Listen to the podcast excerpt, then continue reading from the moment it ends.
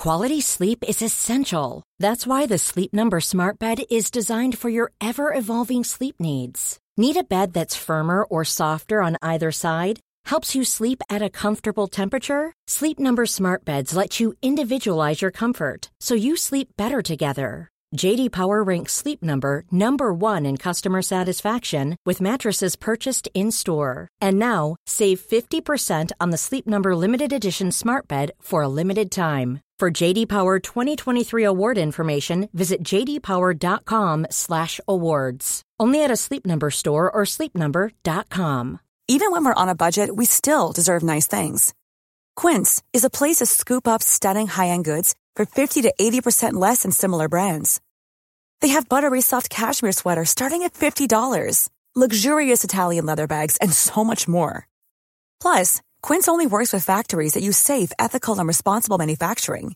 Get the high-end goods you'll love without the high price tag with Quince.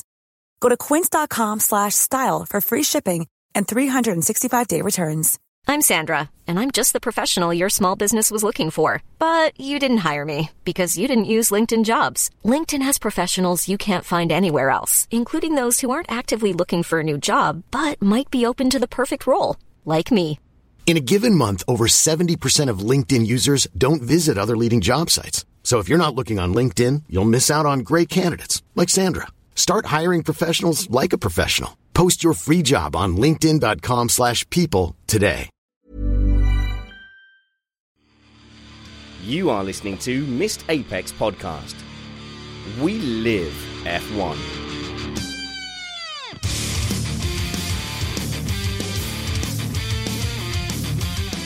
Hey, hey, welcome to Missed Apex podcast. I'm joined by Matt Trumpets. Hey there, Spanners. How is it going? Oh, it's fantastic. No technical hitches this week. Everything's smooth, smooth as you like. Ready to talk about F1. Yes, were you impressed with my command of Japanese? It was actually Chinese. Your Skype translator decided to tell me everything you were saying in Chinese, and there's nothing that makes you sweat before a live stream than a nice issue like that. Indeed, nothing is more fun than everything going wrong right before you need it to be right. I feel like I've got a more of an appreciation of the Chinese Grand Prix we've just seen, though, because of the Chinese language I've just been hearing. Speaking the language does give you an extra appreciation for the nuance of the culture. This is true. I'm joking though. That was the most frustrating thing that's ever happened. So we're here, we're here to talk about the race that just happened, Matt. It just happened today. Yeah, or or this morning or last night or I don't know. I, got- I got I got very uh, confused by the whole thing. Did you watch it before you slept or after you woke up? Uh, No, see, this is the thing. My my normal routine would be to have a bit of a nap in the evening. Uh, that has nothing to do with racing. That's just my normal routine. Because you're old. But I, I would I would have a nap in the evening and then and then wake up and watch the race. But because we literally did move house yesterday, like with the movers and the furniture and everything, that nap time simply failed to exist because I was busy trying to just set my gear up. Because uh, at our new location, we no longer have cable TV; we've got internet only. So by the time I had that done, the race was pretty much on. And uh, honestly, there, there were big chunks of the race where I was falling asleep. Unbelievable, because it, it falling was it wasn't really the sort of race to fall asleep to. So, for those of you just finding us, we're an independent podcast, but we are delighted to be on Downforce Radio, the nation's motorsport station, for as long as they'll have us. Uh, that's where we host e radio show as well, Matt, where we talk about rear aerodynamic sensitivity quite a lot. Yes, we do. We we talk about racing close and open wheel vehicles, and my favorite subject, batteries. Yes, moving on swiftly, what can we give you here that you can't get elsewhere? Well, we aim to bring you a race review before your Monday morning commute. Uh, we aim to bring you an insight into Matt's personal administration of his life and a show that is safe for work. So, my aim is that my six year old son will hear this without learning anything that will make my wife punch me in the face. So that's a little bit of the housekeeping out of the way. Details on how to join the conversation to follow. Matt, do you want to do this alone? Nah, you know, I think we should probably invite some friends. It was a pretty eventful race. We could use some help. Okay, then. Well, let's start with the most glamorous member of the Missed Apex team, Vivian Bove, Queen V. How you doing, Viv? Very well, thank you, Spanners. Uh, thank you for the glamorous part. Although I'm still wearing my uniform. My oh, your Ferrari. Uniform. Well, I think just by virtue of being a woman, we all assume you smell less than I assume we all smell from looking at the Skype pictures. I thought you were going a very bad direction with that, man. No, no, this is safe for work. Uh, Vivian, we've lost producer Tony this week because he is currently building his his podcasting shed. Would you mind awfully running the chat room for us and, and conveying the messages of the stream? Yes, of course. And we see, and we already have people watching us and listening to us. Oh my gosh. Well, f- good for them for bearing with it because if they've seen what we've had to put up with tech wise, then bless them for staying with us. Okay, and joining us as well from parts unknown, it's Ken, aka Vortex Mortio. Howdy from Boise in the northwest of the United States. Doesn't matter how often you tell me where you're from, it never kind of sticks in. It's like Timbuktu, very close to there, okay? That's good. Well, thing is, we nearly lost Matt because his computer was speaking Chinese at me, and I was just like, well, I can just swap Ken right in, can't I? It's like The Walking Dead. If you lose one type of human, you just quickly swap in another of that type of human. Yeah, we're all stupid old Americans, essentially. I was going to say, if you tell him you're from Boise, to him it just sounds like France. Yeah, it could literally be anywhere. Guys, shut up. We've got uh, we've got someone I like a lot more than you people. We've got a, a special guest joining us. Very very pleased he could spare time on a busy Sunday afternoon. The assistant technical editor for motorsport.com, Summers, Matthew Summerfield. How's it going, Matt? I'm, I'm good, thanks. You guys? We are often more professional than we've been in the last 20 minutes. I don't believe it. Fair enough. I wouldn't either. Okay, we will be taking calls and stuff, but first, Ken wanted to tell us some stuff from free practice. You had some observations there, Ken, before the quali even started. Well, yeah. So from Friday, I thought something that um, shadowed across forward to the rest of the weekend was kind of significant. Uh, race pace, what the long runs are like, and what was really interesting, I thought, on uh, Friday and free practice too, was that the Ferraris held on to their tires uh, quite well, and Mercedes surprisingly um, did not. They were seeing a lot of degradation and I was thinking that they may be vulnerable um, on Sunday, and and and in many ways that that kind of set what ended up happening on Saturday in the qualifying, and also what happened during the race. So um, I I'm not a super strong math wizard, but I did play around a little bit with that. I was wondering if if uh, Matt, you were busy moving. Yeah, or... my observations. I used to like to when I when I took trying to pick the winner seriously. I used to go through and call what I thought were the representative lap times on tires from free practice two, because prior to the new engines or power units, excuse me, or could we call them engines again? I'm old. I'm going to call them engines. Screw you, world. Do you know? Anyway. Everyone knows what you mean when you call it engine. I think my general rule for communicating anything is if you have to, if the person who, who's hearing it has to look it up, just don't bother. Just use the common word.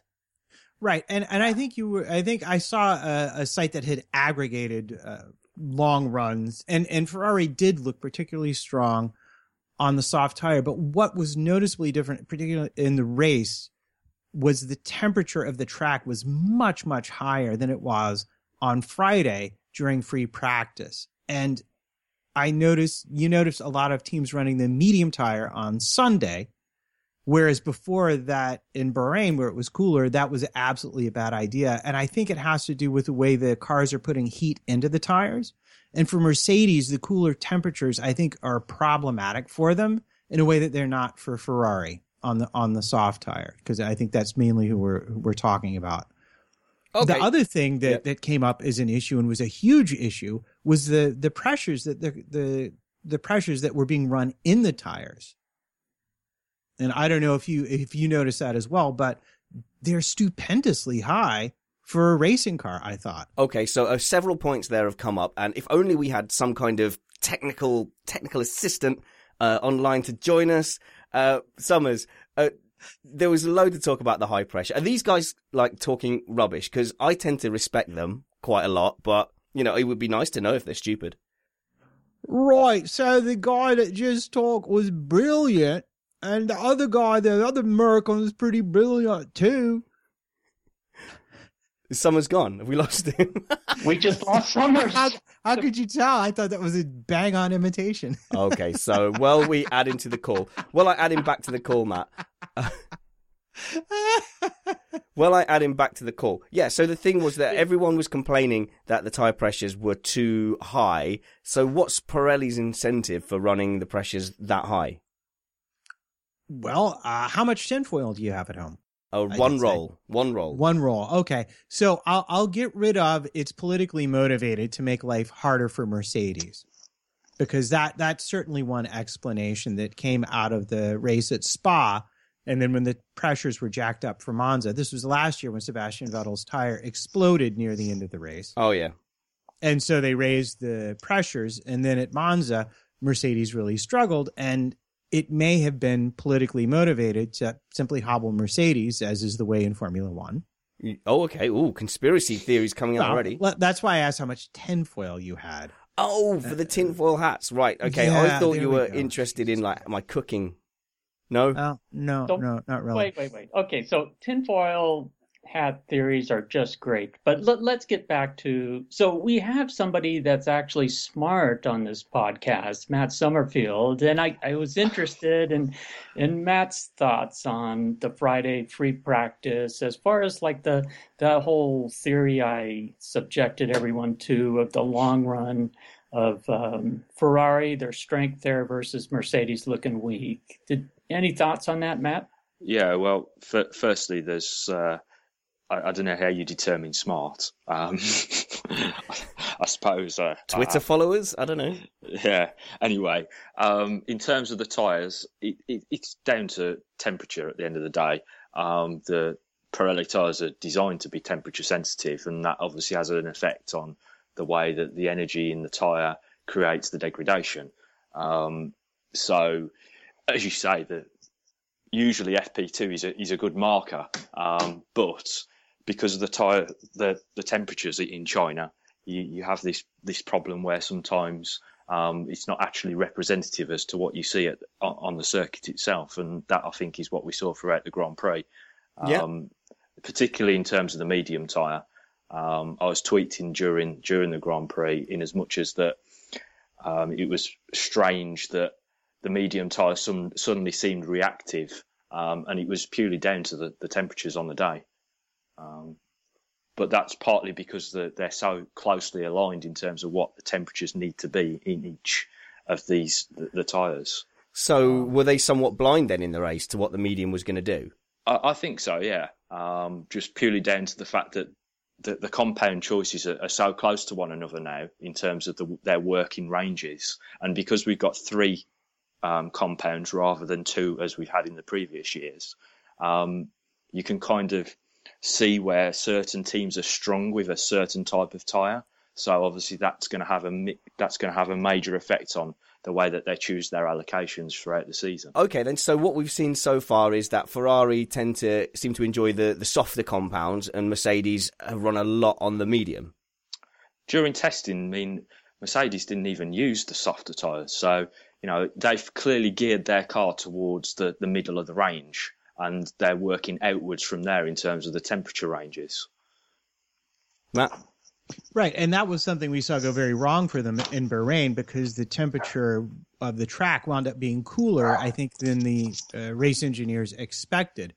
But what, when you were talking, and it came to me, what, one thing that might be very interesting is in the past we've had teams that would be strong at certain tracks, at a high downforce track, at a low downforce track, but now it looks like we might have teams that are going to be strong based on literally the weather at the track.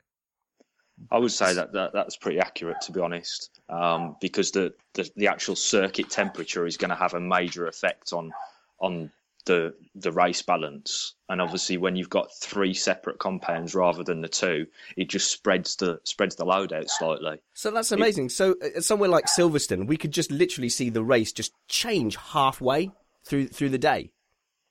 Pretty, pretty much, yeah, because of how, how close the, the, the tyre temperature ranges are. I mean, you only, only have to look at what Mercedes did with Rosberg in um, in the Q2 and getting through on the soft tyre.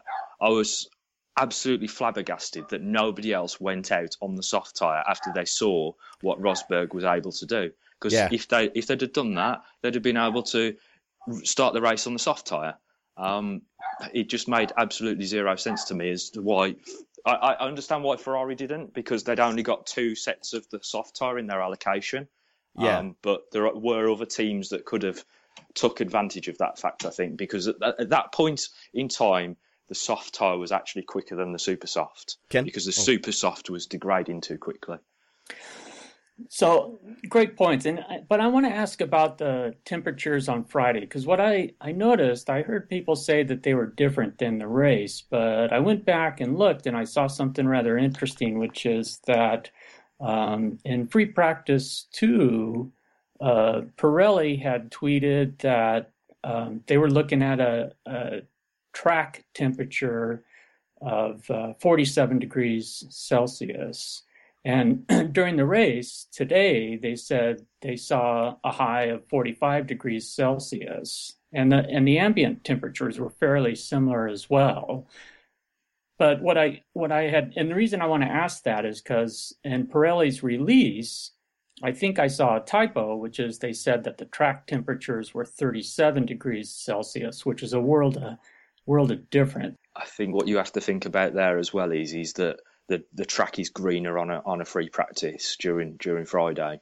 You've got a lot more rubber laid down on the on the Sunday. You've already had qualifying. You've then got rubber being laid down throughout the race, and that has a compound effect on the tyre itself and will generate more heat just by virtue of the the tyre carcass being laid onto the circuit. Right. Maybe it would be good to lay it out for for listeners. And I'm pretty sure I could be wrong about this, but there are two basic problems that can happen with a Pirelli tire. If it's too cold, the tire can grain, which reduces performance. Is that if I got that right? Yeah, that's that's Yeah. right. Basically, it's all down to graining. Yeah. And then th- if it overheats, what happens? Does it does it just simply you don't can't run as many laps, or do you also suffer other performance degradation?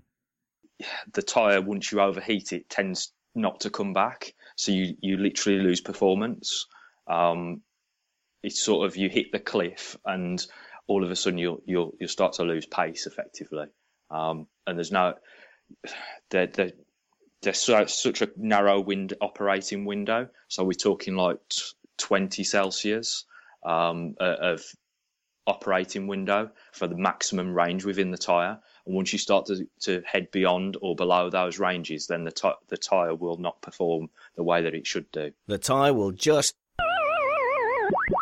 Guys, do you mind if I move us along to some qualifying stuff? Because I found qualifying a fascinating, if ultimately not that entertaining affair. Go on, Matt. Here we go. I, I do. I want to ask one question about the failures on Massa's car. If if you know, Uh, they said it was down. Was it a brake duct or bodywork that ultimately caused those failures? And, There and do you know it was just did they fit the part wrong, or do you think it was possibly related to the tire size being different because they're being run at higher pressures?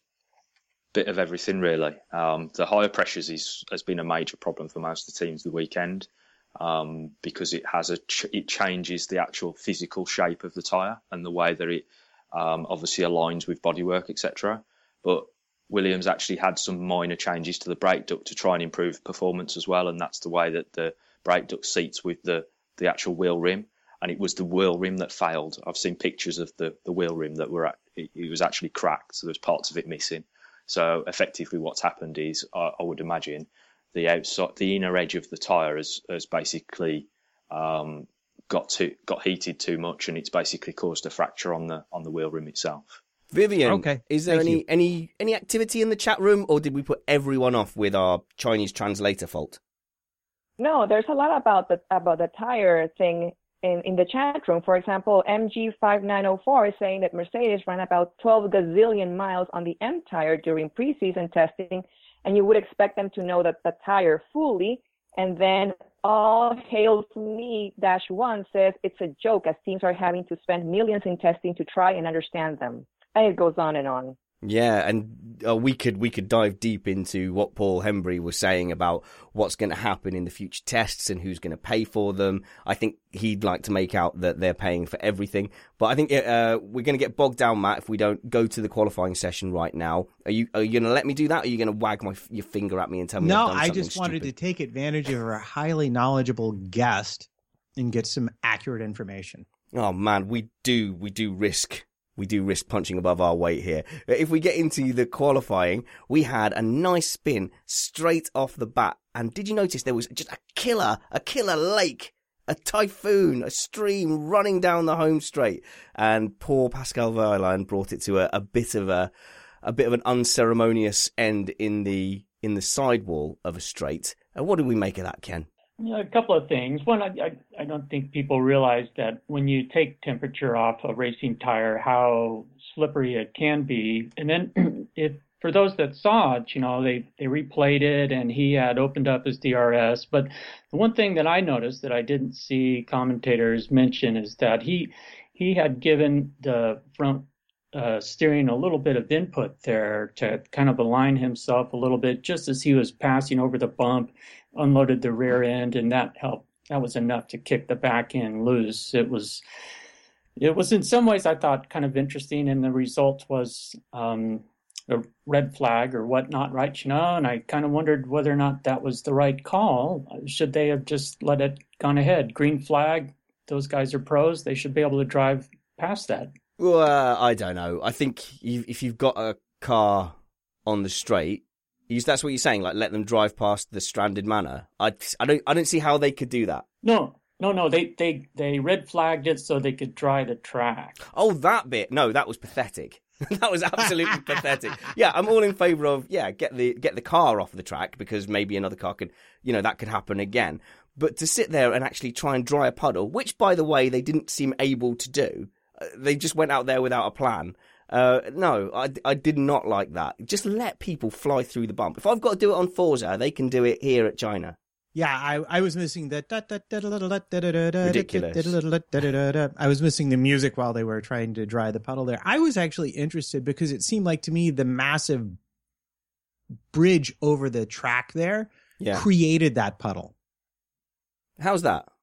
Just because of the the water draining down the side oh, of no it way. and crossing the track there. It looked like to me it was actually an unintended feature of the way the track had been designed with that massive slab of concrete right there that that, that stretch was not dry. But it, it was I think it was just bad luck for him. I don't think he did anything wrong. Just the tire bit once he came back down all right, then we'll just slung him right in the wall. Well, let's ask Summers then. A lot of talk about it being his fault because the DRS flap was open. Would that have given him enough grip to cut through the puddle?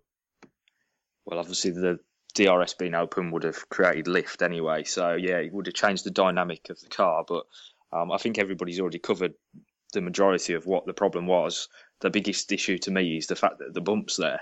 You know, it's main straight acceleration point, um, and I can't honestly remember seeing that bump in previous years, um, but it appears to have magically a, a, arrived for this Grand Prix.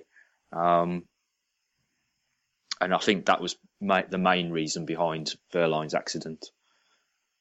Okay, and then obviously our three-time world champion couldn't even get a lap in. He was complaining of his ERS failing. Uh, that's the battery type bit, isn't it, Matt? So he was basically losing all that extra battery power. But it appears to have magically. Oh, hang on. We have a caller on the line, and I get to say this. I can't believe I get to say this. Can you please turn your stream down, sir? Turn the turn the stream down. Please turn your radio down, sir. Oh, alone. I can't believe I've gotten to say that. That this is the most legit moment in my podcasting career We've had a caller in and he's had to turn down his stream. We're joined by friend of the show, Fortis. We were just talking about your man, Lewis Hamilton, and the fact that his ERS failed. Uh, what do you want to talk about, Fortis? Ah, uh, firstly, hey, Matt, welcome to the podcast. And uh. anyone, you, you asked about smart. Smart is anyone who says anything smarter than um, Spanners. So you've actually passed the test. You're, you're, very smart. I invite you here to my podcast, and this is how you repay me. I've just got to say, we've never seen you on video before, Fortis. You look like an enormous human being. Yeah, I do eat a lot, you know. Oh, that's, well, that's good. I mean, yeah, just ask Matt. Oh, Matt's met you in real life in New York. Indeed. Yes. And yes. he he yeah. is he is not a small person. Well, congratulations on that. What do you want to talk about, Fortis? Uh just the race in general and um mainly Seb's reaction to Kvyat, which is kind of I found a bit disingenuous. you know, because he went off on Kvyat, and you look at when you watch the replay over and over again, you realize, hold on a second, what are you talking about, Seb? This was all you. Kvyat didn't even hit him. He didn't, you know, he went. If you look at it, I think both him and Kimi ran wide at that turn. V- uh, Vettel did react uh, as if a ghost had snuck up and tickled him in the armpit, didn't he? Yeah, the finger doesn't like to be scared. We will de- we'll get to that uh, later in the show. But do you think uh, you're a married man? Have you ever have you ever accused your wife of something that she knows she was guilty of doing, and instead of accepting responsibility, she's just picked out several things you've done wrong? Spanners. I'm I'm still married because I don't accuse my wife of anything.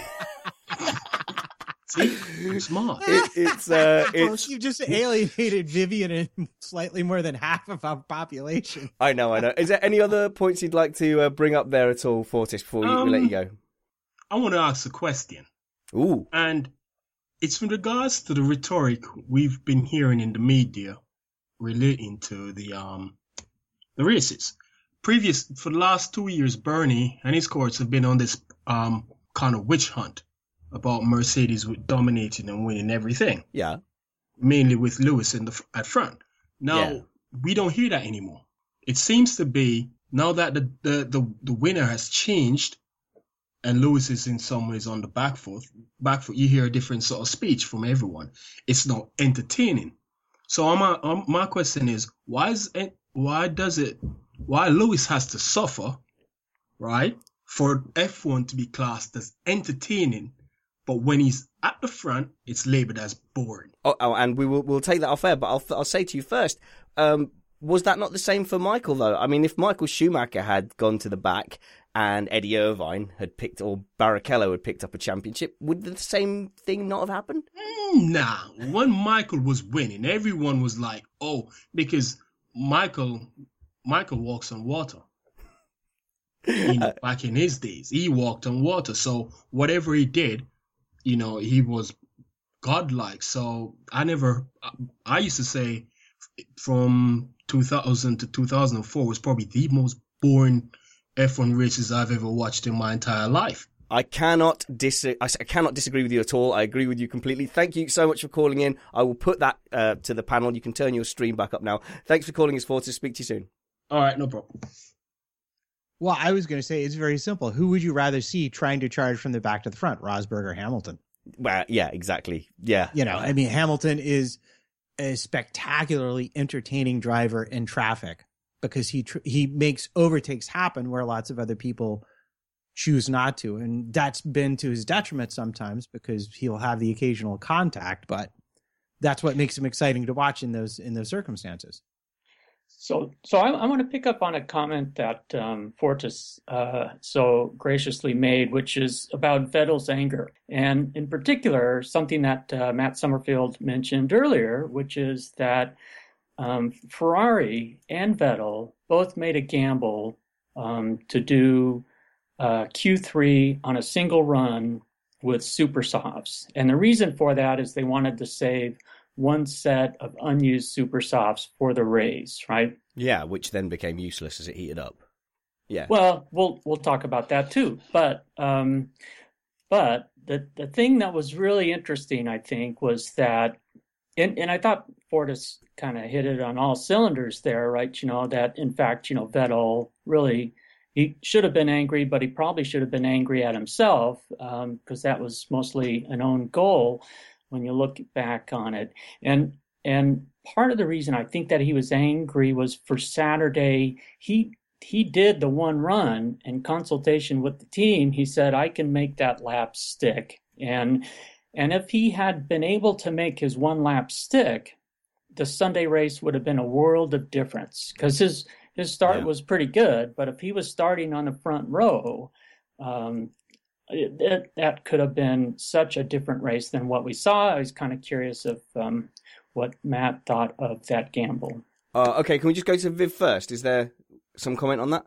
Yeah, uh, in the in the chat room we have Catman F1 saying that about qualifying plus a mixed upgrade makes racing in the pack more interesting, but the front very boring. In this case, uh, Rosberg had no challenge today because anyone who could challenge was stuck in traffic. Uh, Summers, the it's all, all about tires again, isn't it? Um, we don't yeah. mind that. We're used to it now, aren't we? Pretty much, yeah. Um, in terms of the, the, the entertainment side of things, at the end of the day, yeah, Lewis, um, Bernie's all, always pronounced Lewis as being the, the best thing that F, for F1. Um, and when he's at the front and there's nobody challenging him, then you know it's just too easy for, for him, and the, the entertainment value is not there. But um, obviously, everybody's a winner when Hamilton's down the back of the grid and has to come through. Um, unfortunately, I've picked up all that damage, so um, we didn't quite see, I don't think, the full potential of where he could have ended up today. Yeah. Um, and I think Mercedes botched the, the strategy as well, but that's another story. Well, I have um, to say that I don't I don't think it's malicious though. I think Matt's no, put his nail on the head. It's yeah. that it genuinely can be boring when Lewis Hamilton is up at the front. When he's at the back, who would you rather see? And I think I think Matt's um, absolutely nailed that. So I'd just like to get us on towards the race because I'm just wary of time a little bit. Uh, Ricciardo manages to to nail a second place. Where did that come from? It, they haven't taken a big step in engines, have they, Matt? Well, they've apparently taken some kind of step in engines because there's no way that would have been possible last year. But the the chassis remains good. Yeah and I think he just really the uh, the tires the tires absolutely favored him when he made that run. It, he made the run at the right time and everything was the right temperature. And let's face it, if you've ever watched Ricciardo drive in a junior series, you know just how good a driver he really, really is. And he's not been flattered by the car he inherited the last couple of years. No, and he must have thought, I'm going into the, the four times winning championship team. This is going to be great. And he got handed a pig, basically, didn't he? Yeah, he absolutely did. Although I'd had the thought when, when Summers was talking about tires is that really tires are like the batteries of Formula One. Let's uh, let's go to the race where lots of people Lots of people missed the apex on turn one.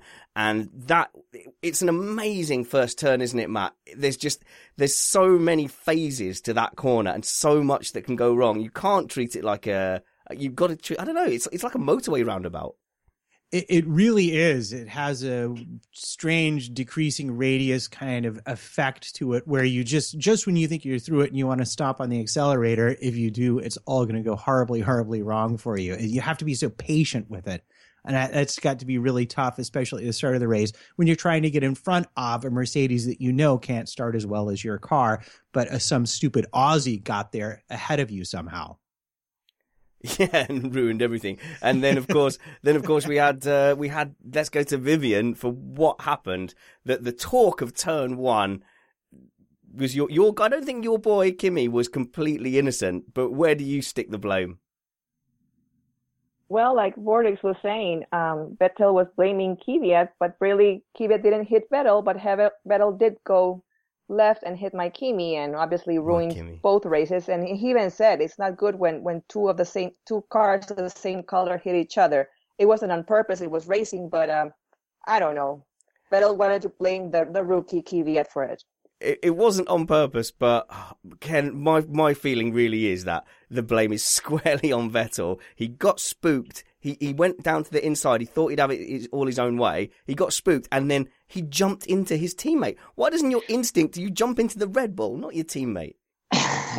well, that's a great point, and I think he was carrying a little too much speed himself. I mean, we saw in the replay, Kimi had locked his uh, inside front wheel. He had got a lot of uh, uh, wind taken off his front wing, and he lost his front front end. But um, Vettel was also in the same boat. He wasn't able to get that car to turn in. If he'd got it to turn in, that lane for for Kvyat would not have been there. But really, if we're going to blame people, yes, let's blame people. Should, maybe we should blame Sergio Marchionne because uh, Wow, Sergio okay. was there. And not only that, Sergio was there on Saturday as well. And that was when the big call was made when when Vettel raised his hand and said, "Hey guys, let me just do one run.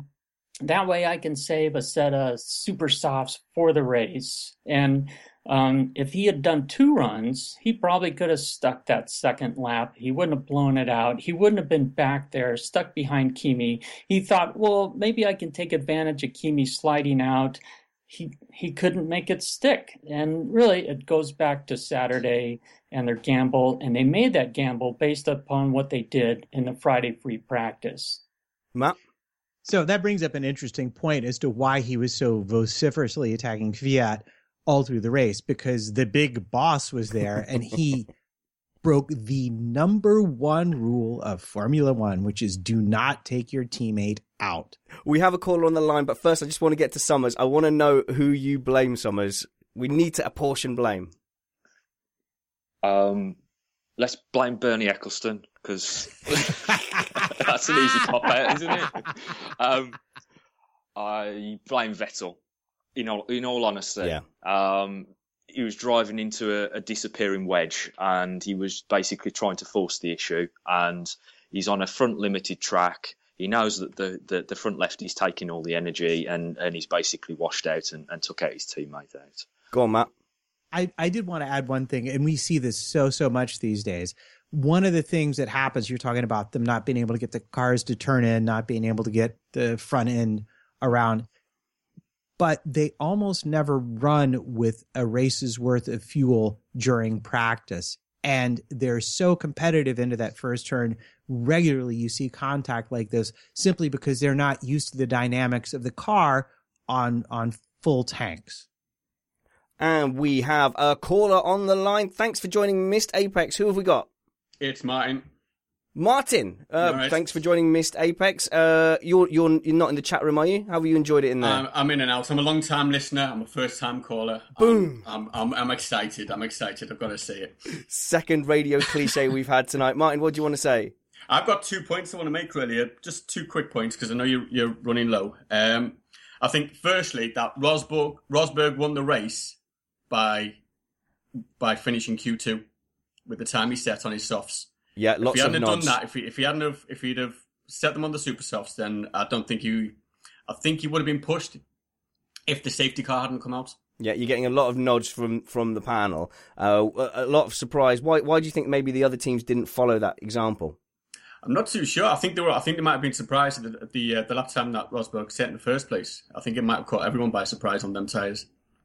And what was your other point there, Martin?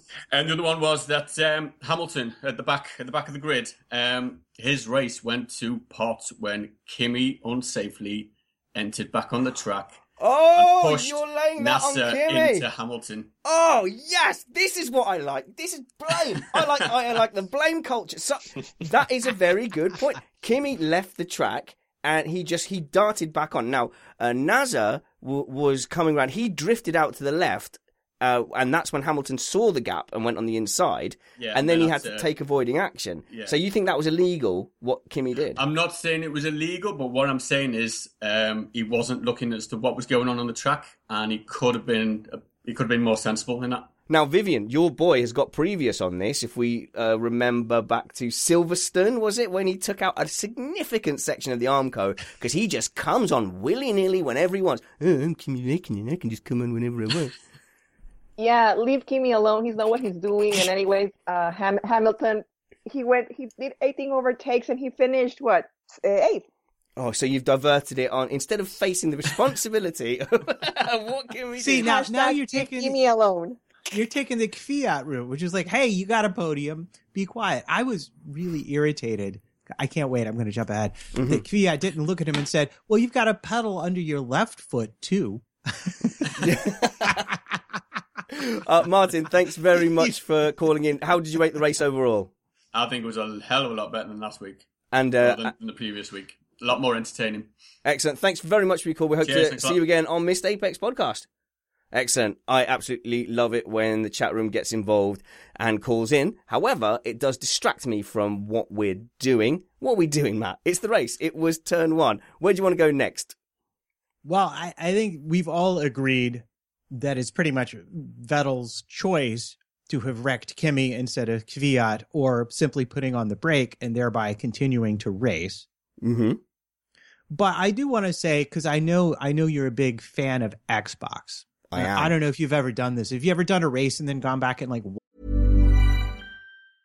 Ready to pop the question? The jewelers at BlueNile.com have got sparkle down to a science with beautiful lab grown diamonds worthy of your most brilliant moments. Their lab grown diamonds are independently graded and guaranteed identical to natural diamonds, and they're ready to ship to your door. Go to BlueNile.com and use promo code LISTEN to get $50 off your purchase of $500 or more. That's code LISTEN at BlueNile.com for $50 off. BlueNile.com code LISTEN. Quality sleep is essential. That's why the Sleep Number Smart Bed is designed for your ever evolving sleep needs. Need a bed that's firmer or softer on either side? Helps you sleep at a comfortable temperature? Sleep Number Smart Beds let you individualize your comfort so you sleep better together. JD Power ranks Sleep Number number 1 in customer satisfaction with mattresses purchased in-store. And now, save 50% on the Sleep Number limited edition Smart Bed for a limited time. For JD Power 2023 award information, visit jdpower.com/awards. Only at a Sleep Number store or sleepnumber.com.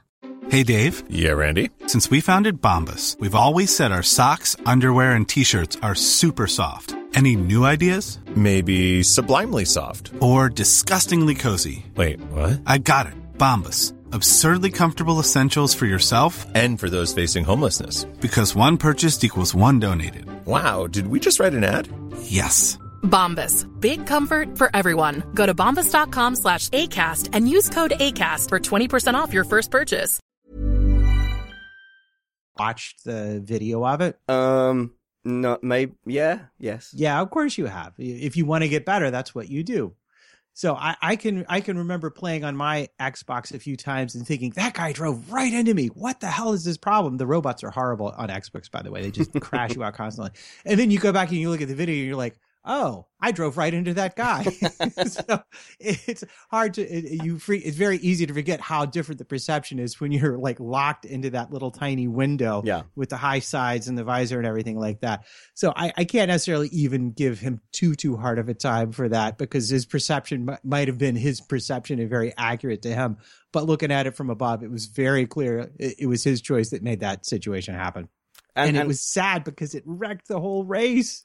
Well, yeah, it did. And and in the end, what it did was it turned Ricciardo's brilliant start to get him ahead of Nico Rosberg into really turned him into a futile track cleaner. Because what he ended up probably doing is picking up the debris that was meant for the leader, obligingly bursting his tire and getting out of the way for the number six. Yeah, exactly. And that was that was it was interesting at the time they they said that it was surprising they hadn't already brought out the safety car to clean up the debris and then bang there goes Ricciardo's tire and everyone was just like no there will be no race for P1 this time around. this is might as well give him the championship now be done with it if his luck continues like this. Okay then. So uh, we we we get into the race there's a safety car and Hamilton makes 17 stops in the pits. I don't want to dwell on this too much, but I was wondering if Summers had a view on the tactic of basically yeah, doing he, three pit stops in quick succession. Yeah, he brought up the strategy thing, and I think this is what he was talking about. Is that right? Yeah, it is. I, I was just a little bemused as to why that Mercedes decided to.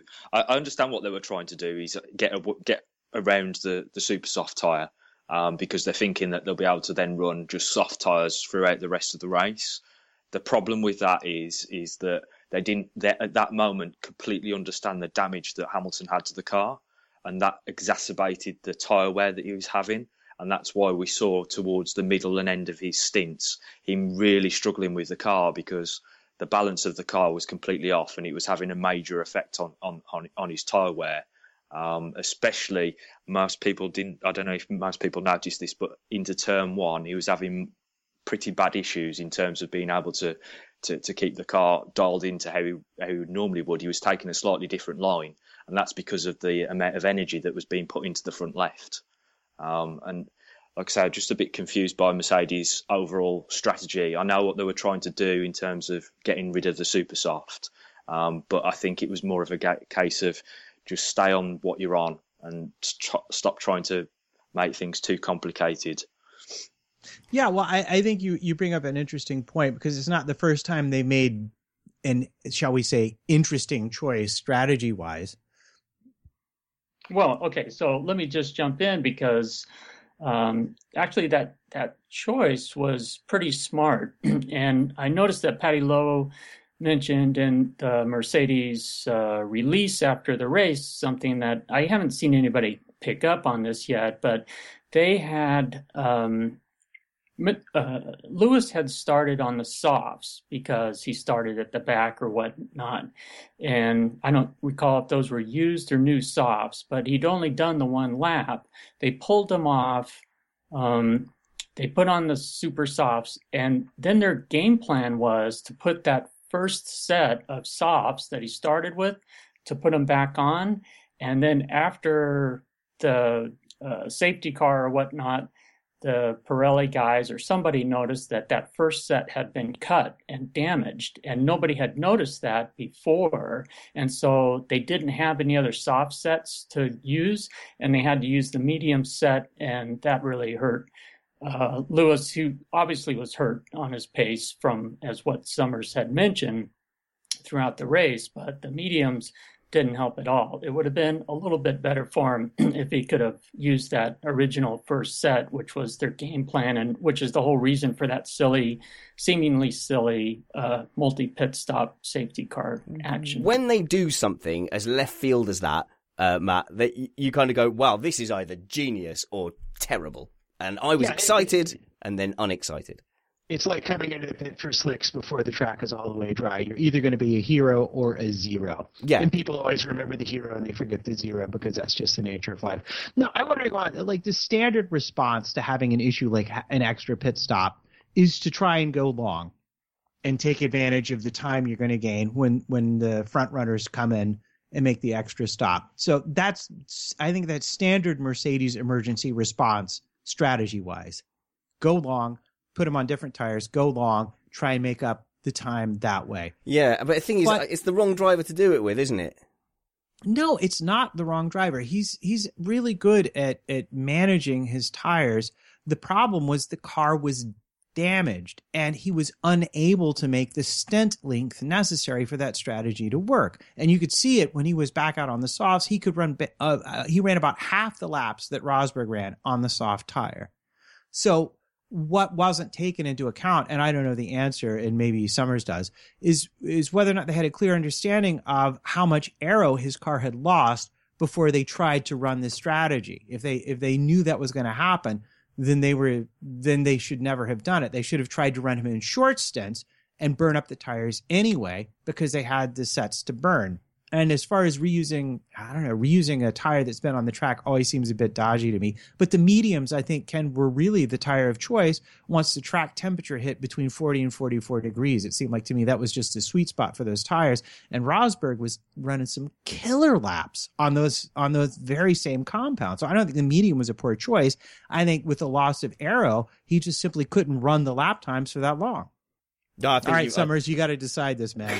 Ken's shaking his head at me like I'm nuts. Okay, f- firstly, going back to the pit stops, I, the thing that I don't understand is that obviously we had him go in soft, go back in super soft, come out, come back in soft again.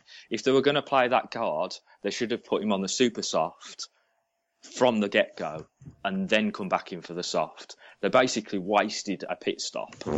It was ridiculous that we ended up with that many pit stops in, in, in quick succession with one another. But you know, um, it could easily have made them geniuses, though. Well, yeah, yes and no. Um, like I say, at that point, going back to, to Matt's point, um, they would have known what kind of aero losses we were looking at. Um, it wouldn't it, it's not a linear measurement though because things change throughout the race, especially obviously in terms of the fuel load burning off the car. So that's going to have a massive effect on on the balance of the car, um, and that's going to make a change depending on which which um, compound etc. You're, you're on. Okay. Okay. Well, before we move on to the sort of the post safety car panel of the race, I just need to interrupt quickly to be joined by the founder of Formula E Buzz, who's launched a new initiative, and I- am desperate to give you a few minutes. Are you, are you on the line? Yes, I am. Can you hear me? This has been me. I know it's it's an unusual name, but I'll I'll explain what I'm what I'm about in a few minutes. Yeah, that's cool. You've got Hi, um, everyone. you've got a new uh, initiative that you'd like to talk about quickly. Yeah, so I mean, it sounds like I'm kind of in the wrong audience because you guys have been talking about Formula One um, so far. But um, yeah, so I organize a Twitter um, uh, Q and A session after HE Pre, Yep. um, focused on Formula E kind of topics and talking about the races. And so yeah, that's called FE Buzz, Yep. and kind of leveraging off kind of the community we built on that.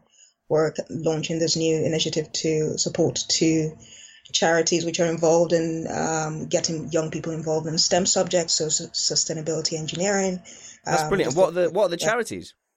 Um, the Prince's Trust and the Green Power Trust. Some of you might know Green Power Trust. They were the support series to Formula E last season. Um, they've now been replaced by the Autonomous Racing Series. Was that Race. the quite the slow, the very sort of slow? Was it solar powered carts? No, Was no, that- no. So you um, you might be thinking um, Eco Drive or something. This is Yes. um, for schools, so they have various tiers. So in, in it's a UK based classes, and everyone gets to build um, kind of a. Is it an, it's it's not an electric go kart, but effectively you could argue that skills they learn from that um, program could feed them into becoming Formula E engineers in the future. Anything that gets young people into engineering, Absolutely, you have you have my time.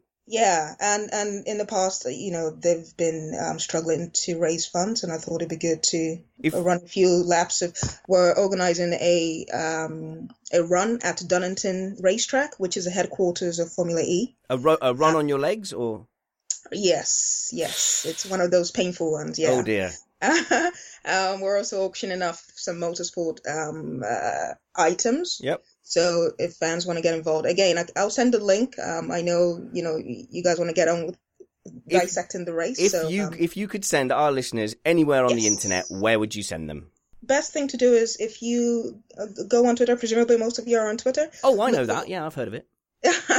look for e-racing news and um yeah it should be in part of the bio will you know guide you to where you need to go it's it's much harder trying to read out a whole No, no, web- absolutely understood web that. Look, Yeah. thank you so much for hanging on. I know we've been trying to get you on uh, for No, most no, of the thank show. you. Be sure to also join us on E Radio Show. I'm sure me, Matt, and Tom will be happy to have you on.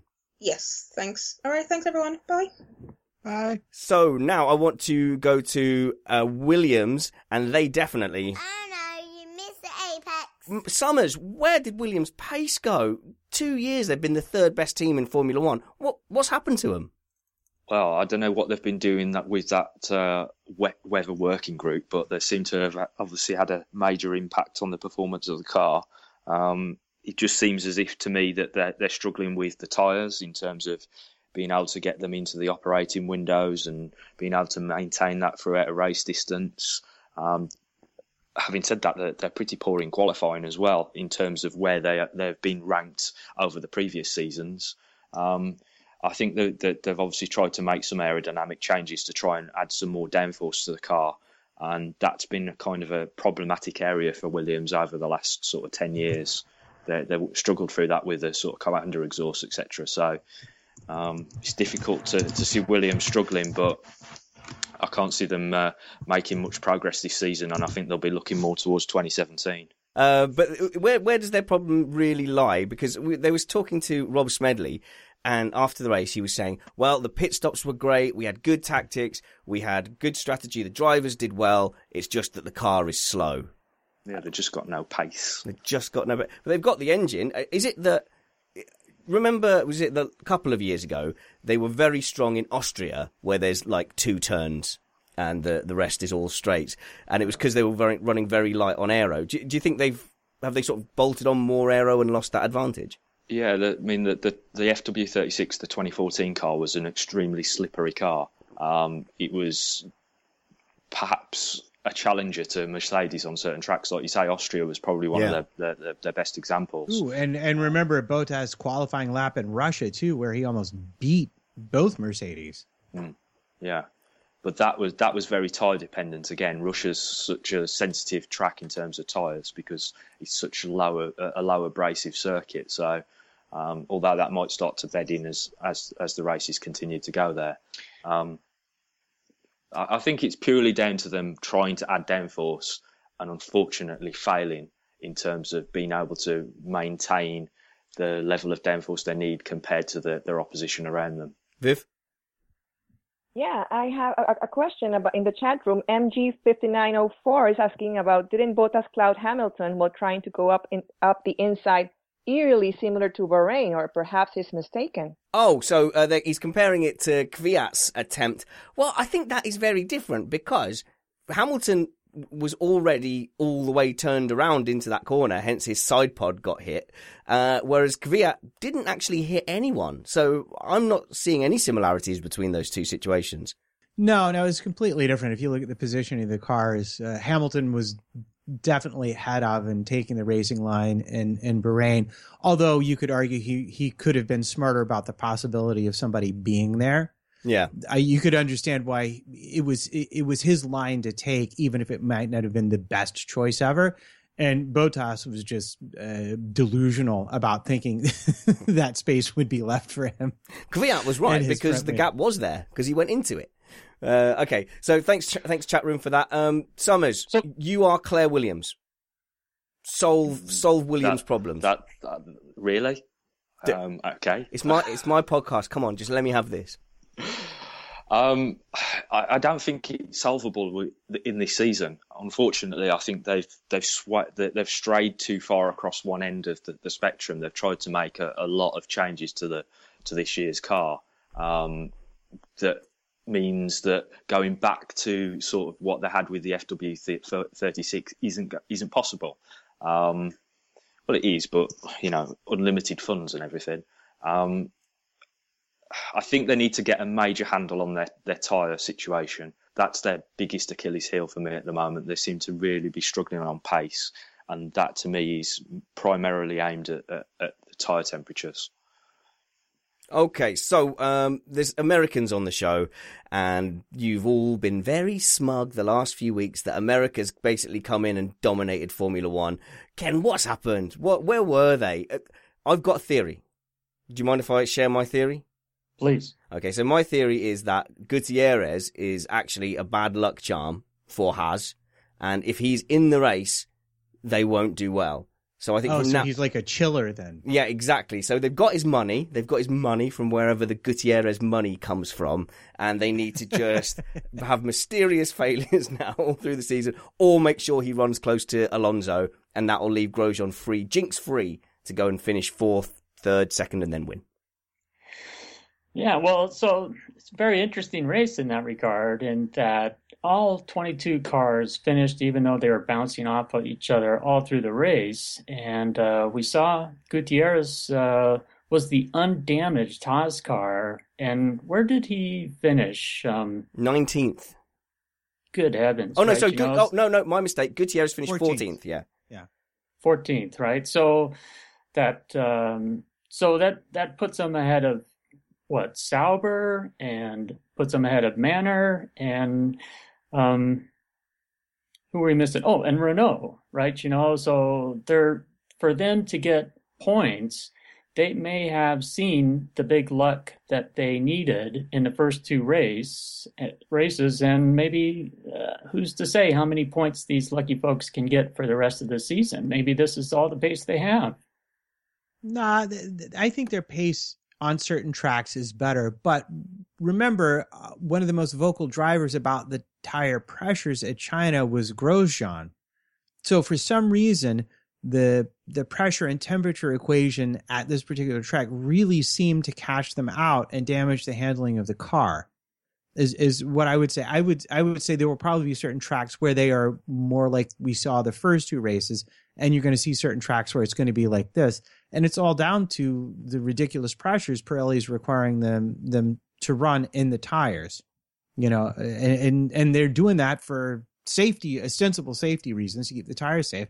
But I say, why send out a recommendation that says you can run 40 laps on this tire if everything works out? They should just say you can't run more than 15 laps or it's on your head. What happens?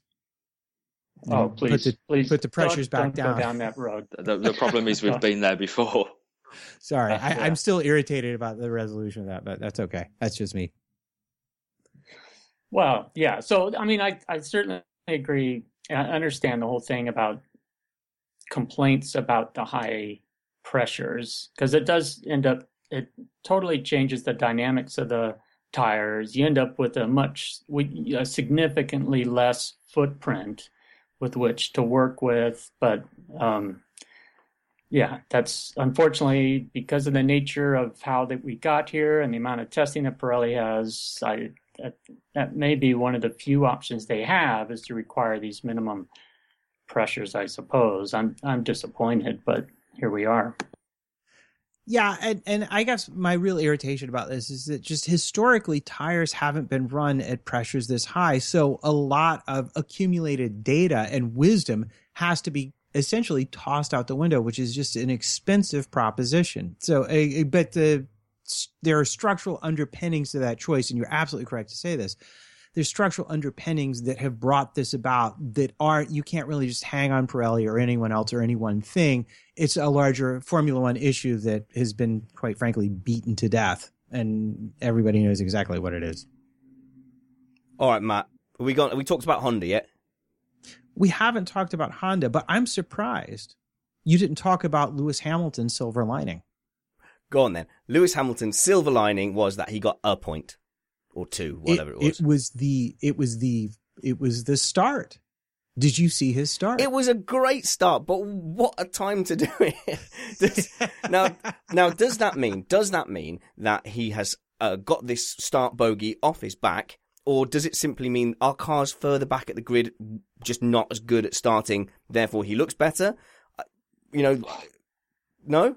No, you know what? So here's whose fault that is. That's Paddy Lowe. That's Mercedes, right? Because here's the other thing that Paddy Lowe said after the race. He goes, ironically, that was a debate that they had last night as a team as to whether or not to start from the pit lane, which our friend Craig Alderson, who's unfortunately not on today, he thought that that would be the wise course to go. And it turned out that would have been the wise course to go. Anytime you start at the back, even if you have a great start like Hamilton did, there's always an accordion effect in turn one if everything doesn't go just right even when it does go right and there was the accordion effect it was it's it gets hairy in the middle of the pack and so that's the roll of the dice, the gamble that you take, and they yeah, lost. They did lose, and it was a really frustrating afternoon as a Hamilton fan because it just never got going. Every, every time you thought he made some progress, he would then need to pit and come out in traffic. And it just that strategy, it just seemed nowhere from beginning to end. They never got to grip with. Obviously, it doesn't help if he's got damage. Was there any indication of, of how much that, that damage had cost him in aero? I think that's a question for Summers. Oh yeah, no, definitely. Yeah, yeah. Oh, I simply assumed that you guys would know you were too ignorant to answer that, and Summers would jump in. Um, I, I, there's obviously no way of putting a total number on it, but if you had um, to wildly speculate, what would you say? Uh, putting your reputation on the line. I would say rather than speculating, I, I, don't know. I was on Twitter while I was desperately trying to come up with some words to describe everything that I saw when I wasn't sleeping and uh, there was someone listed off the damage to Hamilton's car. Was that was that you, Summers, or was that somebody I, else? I, I, showed a picture of it. Um, yeah, it, it was. Is, it, it, was significant. Ahead. Tell us what exactly all broke on the car, and I think everyone will yeah. get the idea. Okay, so so basically, um, if you go to my Twitter feed, which is twitter.com forward slash Summers F1, um, basically, um, there's a picture there showing the damage to, to Hamilton's car and you will see that the turning vanes, which are the little vanes that run under, on the underside of the chassis and the nose, were snapped. The front element was completely missing. Um, they run a very complex set of turning vanes on the on the chassis of the Mercedes, and the footplate was completely torn off. Now that foot plate has lots of serrations in it, which obviously do have an important role in the way that the airflow is managed in that region. Further back than that, because of the way that the wing got lodged underneath the car and was moving backwards and forwards as he was trying to dislodge it, um, the splitter was also broken. And because of that, the aero around the front area of the floor would be problematic. And then if you follow the technical side of the sport, you'd know that Mercedes run what they dub a W floor, which is basically some strakes that um, extend from the front edge of the floor to try and condition the airflow and straighten it before it reaches the diffuser. And a few of those are actually broken as well. So it's quite an enormous amount of um, damage in consideration of what Mercedes are trying to do with the airflow in that region of the car. And yeah. It will completely affect the center of pressure of the car, the balance, and will also exacerbate the problem that you have with tires because you'll you'll not you'll not be in the right window um, for the tire to operate correctly. Matt, it's it. How soon do you think they were aware of all that damage? Was this all post race, or at what point do you what point do you think they had an inkling that that more was going on than maybe met the eye initially on t- on telly? They'd know straight away because of the load sensors on the car, um, so they'd know that the, the, the pressure of the uh, the difference between the center of pressure was off. Um, as to how bad it is, it was changing throughout the race because not only do you have the, the fuel burning off, the tyre situation changing, you, you're affecting the balance in that respect. But obviously, parts were still perhaps dislodging throughout the race as well. So you've also got the issue of the front splitter as well, which, as we know, can obviously cause the car to be DNF'd come the end of the race if the um, the skid block is yeah has got too much wear. Yeah. So you know, there's lots of things that would have been going through Mercedes' mind and lots of discussion on the pit wall, I would imagine. But I don't think that they would have ultimately known fully how, how much of an influence it would be having on Lewis's race and how much he would have to adjust his driving style to make things work. Uh, Hamilton basically summed it up what Spanner said, driving a four poster bed. And um, in the chat room, we have MG5904 saying, I thought he did a yeoman's job fighting back from adversity until his tires died at the end of the race. Yeah, no, I think he did. And one of the funniest things was hearing Massa going, Yeah, I held back Hamilton, I held back the Mercedes, as if he kind of didn't realise that that thing was quite crippled behind him. But perhaps the two front running teams that breezed by him should have given him a clue that maybe Hamilton wasn't fighting at top capacity. Yeah, well, to me, this is an interesting thing, and I, I like MG five nine zero oh four's comment because great name. W- watching the race, not until uh, I guess lap forty three or forty four when Hamilton tried to get by Massa, and Ricciardo got by both of them.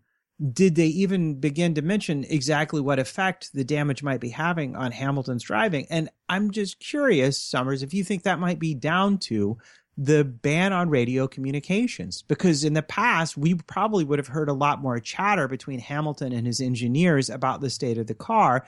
And then watching his drive as a viewer whether you're a fan or not it, would have been a completely different experience. You're looking at it thinking man this is like post traumatic stress from the year of running into Felipe Massa. And the reality is he had a barely drivable car, and it's astonishing he managed to get as far as he did. But uh, during the race, you didn't appreciate it because the TV commentators did not bring that to the fore. Yeah, I think the I'm kind of missing some of the radio chatter this year. Um, to me, I don't have a problem with any of what was going on, apart from obviously drivers being totally told how to drive a, a corner, where to brake, um, yeah, you know that, those sort of things are, shouldn't be done. Driver training is, is, something that should be eradicated, but anything else I don't have a problem with per se. Um, in terms of the radio chatter, I believe because it was damage, it wouldn't have been a problem for Mercedes to have communicated with him anyway. But I do think that FOM have perhaps had a little bit of a cut down themselves on, in terms of what radio they're allowing to be broadcast there was a point in the broadcast that I noticed that the radio come up from Lewis and um, it quickly extinguished on the screen. And I, I, think there was perhaps some more chatter going on, but FOM decided that they weren't going to show it. Guys, we have reached critical mass on time, which I don't think it's a bad thing, but I'd like to keep it to an hour. It makes it easier for everyone to commit to, it makes it easier for, for people to jump in on the stream. But before you go, I would want uh, your few questions. I, I want to know who your driver of the weekend was. as as is the tradition of our people, uh, who you think maybe didn't do so well. But before that, Missed Apex F1 race review is brought to you by Solent Tutoring, not Soylent Tutoring, as I mistakenly said last week. And uh, Charlie on Twitter posted the the the meme from the film Soylent Green saying Soylent Tutoring is people. Uh, so- Solent tutoring is not people. Uh, they are proud to announce the new GCSE Maths Revision e-course is available now use the offer code Missed Apex F1 for £8 off the normal £15 fee. It covers the fundamentals of GCSE maths. Uh, the course will cover everything in the numbers topic of the curriculum with easy to follow video lectures. So it's a cheat sheet for your kids to get through their GCSEs for seven quid. You can't ask for more than that. So go to facebook.com forward slash Solent, S-O-L-E-N-T, tuition Use the offer code Missed Apex F1 and you're getting two hours of math tuition for seven quid.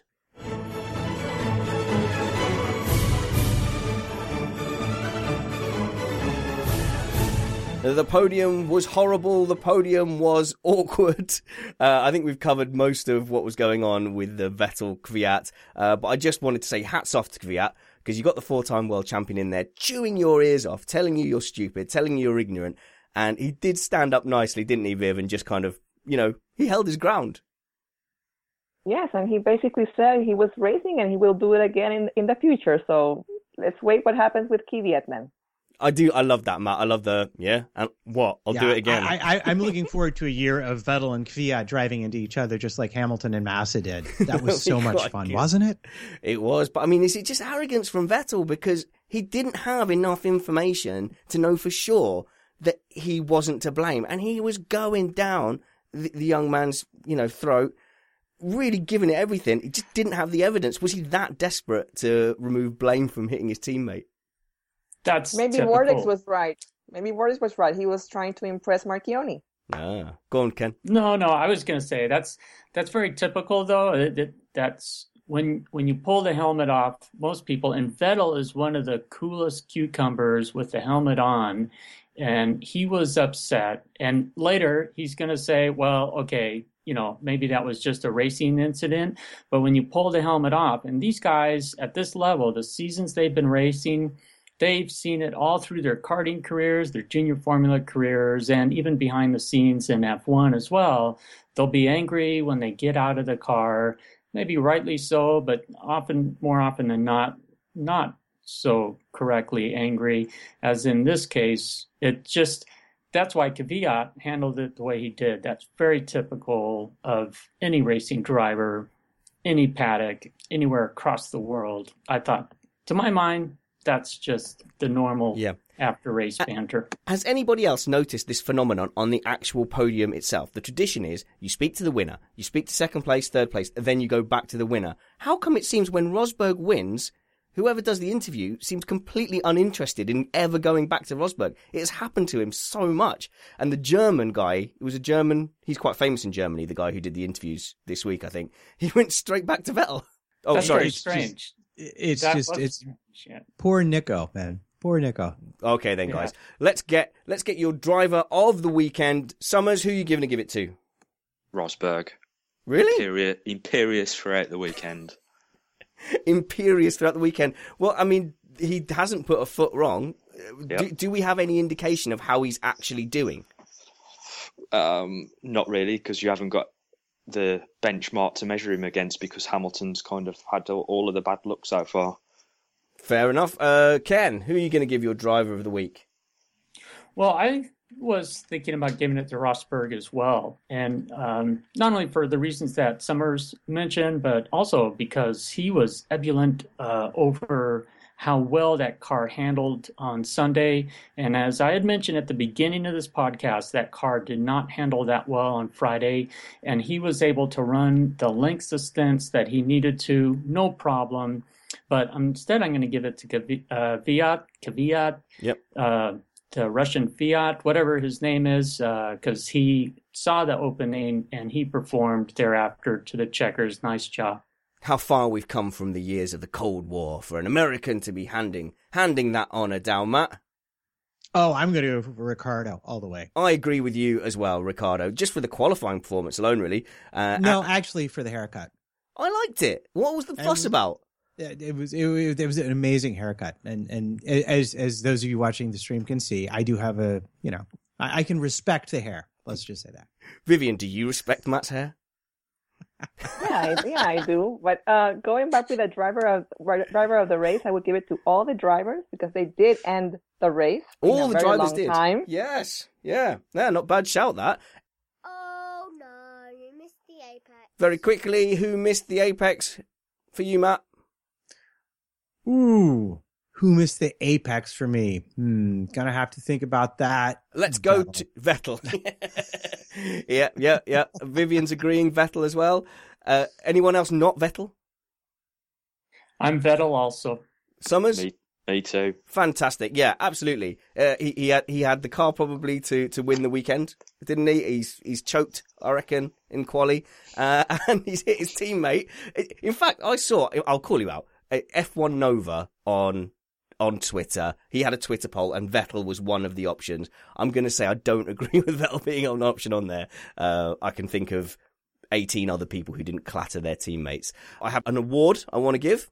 Daddy, I want a pony, and I want it now. So this is for bratish behaviour, the Daddy I Want a Pony award, and as well, I don't, I don't want to heap it. I nearly gave it to Kvyat because he was kicking off on the radio about blue flags, but it, it's got to go to Sebastian Vettel. Just he's gone off half cocked. That's the problem, isn't it? Uh, Vi- go on, Matt. Interesting small fact about blue flags: they're not called from race control; they're called by the marshals. So if you hear a driver complaining about blue flags, they're trying to get race control to call the marshal post and tell them to wake the you know what up, do their job. I know we didn't get to the chat stream uh, too much today, Viv. We've had so much on with some great on-air callers. Do you have a comment of the week? Yes, in fact, I do. Uh, MG5904, who has been chatting all along, has says, "Wonder what Webber's reaction would be at hearing Vettel's comments." oh yes, a pretty good one, I would say. I think he is. He has slammed a, a, a glass of water down, and he is looking stoically into the camera. I, I predict that that is his reaction. That's quite funny. Thank you very much, then, MG. What series of numbers? 5904. Thanks for that. Comment of the week. Would you like to sponsor a segment on any of the Spanners Ready podcast shows? You can for five pounds. Promote your blog or company, or just simply show support for the show. Hosting fees, they're not going to make my kids starve, but I've been getting away with it for a few years. Uh, but the cost of it has now appeared on my wife's radar. So if you want to help me ensure that I can expand my podcasting, uh, or even actually at this rate, just continue what I'm doing already, you want to go to spannersready.com forward slash sponsor. Summers, where can people find you on the internet? They can either find me at summersf1.co.uk, which is my own blog. Um, do some work for planetf1.com, and obviously I am the technical assistant editor for motorsport.com. Fancy. Uh, Matt, Yes. Matt, where can people catch up with you? I, I'm not even going to bother after that. I can't keep up. You can find me on MattPT55 on the Twitters. Don't you have an impressive job title at a well-renowned motorsport media outlet? I do also write the race and qualifying reviews for thejudge13.com. So come on over and call me names in the comments like everybody else. Actually, that is worth. That is worth. If you want to see Matt on Internet Nuclear, that is kind of worth it. Vivian, where can people catch up with you?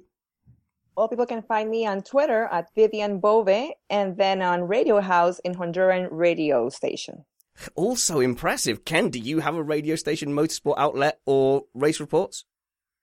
I don't actually. I'm a nobody, uh, so therefore I'm only on Twitter at Vortex Motio. But I do recommend people follow uh, Matt Somerfield at Summers F1. He's uh, he's outstanding, and I want to thank him for all that he does. You're being too modest. People, sh- you should definitely follow Ken uh, at Vortex Motio, M O T I O. I think I got That's that. correct. I think I even got that right. And apologies to Toto Wolff. He's waiting on the line, but we have a strict time limit. And If you enjoy the things I do, some people do, you can find everything I podcast at www.spannersready.com. Uh, loads of stuff on there. Please get involved and remember that wounds heal, chicks dig scars, and glory lasts forever. See you next time on Missed Apex.